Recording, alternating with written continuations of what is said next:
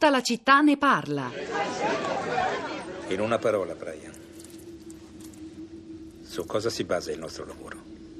Sul fuoco.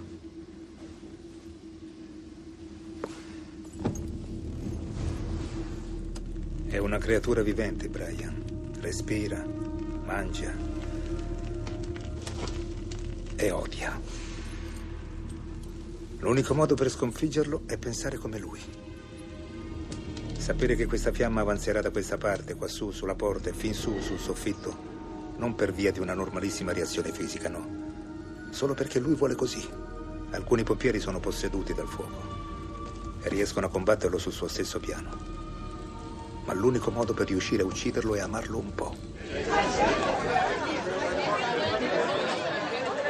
Amare un po' il fuoco per sconfiggerlo, il messaggio nella voce inconfondibile di Ferruccio Amendola che doppiava Robert De Niro nel film Fuoco Assassino, siamo nel 1991, diretto da Ron Howard, in questo caso eh, Fuoco Assassino è soprattutto doloso, i protagonisti infatti sono dei pompieri in un reparto speciale che indaga sugli incendi dolosi e sui piromani. E chissà, chissà se nei prossimi giorni ne scopriremo qualcosa in più a proposito dell'origine dolosa ipotizzata a proposito dei disastrosi incendi nei sobborghi sobborghi, soprattutto orientali eh, di Atene. Oggi abbiamo dedicato la puntata di tutta la città ne parla ai roghi, ai roghi in Grecia, abbiamo avuto ben quattro voci dalla capitale che ci hanno raccontato eh, il dolore, ma anche la grande capacità di reazione, la grande solidarietà eh, di, di, di tanti cittadini, aumentata in questi anni di crisi economica, ci raccontava tra gli altri il dottor Iogro Vikas, un dato che credo vada tenuto fermo nel racconto della Grecia, della Grecia di oggi. Quali, Rosa Polacco, buongiorno, le reazioni sui social network. Ciao Pietro, buongiorno, buongiorno a tutti. Mezzi sui social network, come mm, spesso, sempre accade in questi casi, c'è soprattutto molto eh, mm, dolore, solidarietà, poi ci sono anche le, le, le, polemiche, le strumentalizzazioni politiche, insomma, quelle ci interessano meno, però eh, uso un tweet per sintetizzarle un po' tutte. Un tweet di Decmax che dice incredibile che i terribili fatti in Grecia vengono subito trasformati da certi sciacalli senza cervello in propaganda politica invece che in solidarietà. Eh, di solidarietà invece si occupano molti degli ascoltatori, partecipano alle discussioni sui nostri profili. Per esempio Iris, ascoltando le parole eh, di uno dei nostri ospiti, il dottor eh, Yorgos Vikas, che è il responsabile della clinica Elenico, dice Iris eh, fornisce cure e farmaci gratuiti alla popolazione greca, è ormai un caro amico di Radio 3 e di noi ascoltatori come sarei felice di poter aiutare in qualche modo. Eh, su Facebook c'è Vinni che scrive si innescano per lo più per motivi stupidi, distrazione, un misero dolo in cerca di piccole vendette personali o di un personale vantaggio per cambio di destinazione d'uso di un fazzoletto di terra poi scappano di mano. Li scelgono bene i giorni. In Sardegna, quando soffia il maestrale, è ancora allerta. Ne ricordo uno in estate negli anni Ottanta in Gallura, devastante. Molti furono morti, ricordo la gente costretta a buttarsi in mare e la desolazione e l'odore di bruciato nei giorni successivi, la pioggia di cenere, gli animali disorientati riversati nelle strade alfa- asfaltate. Non c'è nulla che mi dia la misura dell'ignoranza umana più di un incendio. Dal gruppo Radio 3 Libera Passioni, un gruppo su Facebook, c'è Doriana che dice ho, fatto, ho, guardato gli aggiornamenti, um, frugando tra i siti greci mi sono apparse le foto di bestiole tratte in salvo, volontari sfiniti, gente attonita, stravolta sulle rive del mare che sembra una spiaggia dell'inferno dantesco.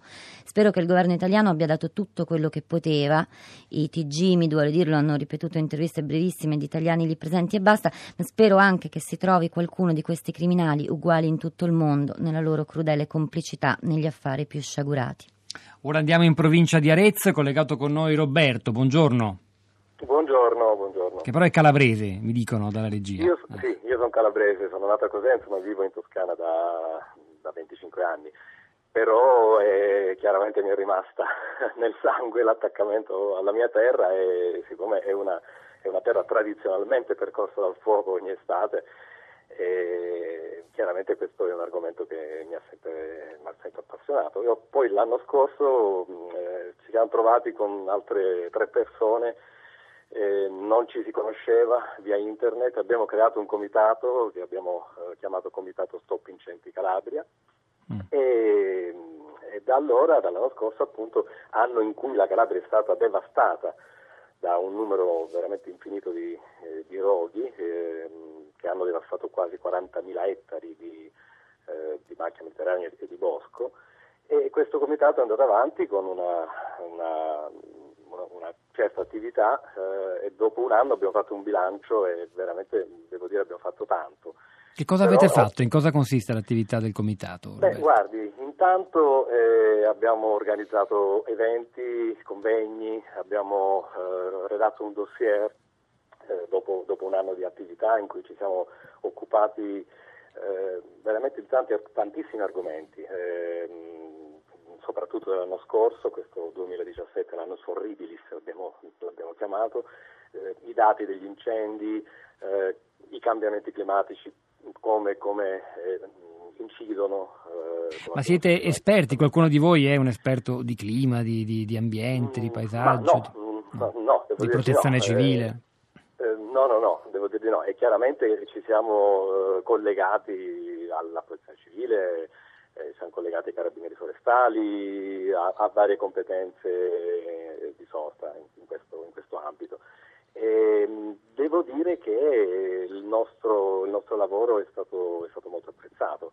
E, ehm, per cui diciamo, siamo contenti di questa, di questa attività e ora per fortuna quest'anno c'è stata una, perlomeno finora una, una, sorta di tregua, per cui la Calabria sembra essere perlomeno nelle zone del, colpite l'anno scorso in un, in un, momento appunto di pace. Siete in rete eh, anche con altri comitati come il vostro di altre regioni, di altri territori? Sì, sì, sì, sì siamo in rete a parte con varie associazioni, eh, sempre calabresi, ma anche mh, siamo collegati con eh, associazioni del, mh, in Abruzzo, insomma abbiamo cercato di fare una, serie di, una, una, una sorta di rete, abbiamo creato anche una petizione online ehm, e questo mh, dossier, insisto su, su, questo dossier perché veramente secondo me mh, eh, sulla, su, sulla, base dei dati ufficiali abbiamo, abbiamo cercato di, di, portare alla luce delle realtà un anche un po' scomode che poi sono state, come dire,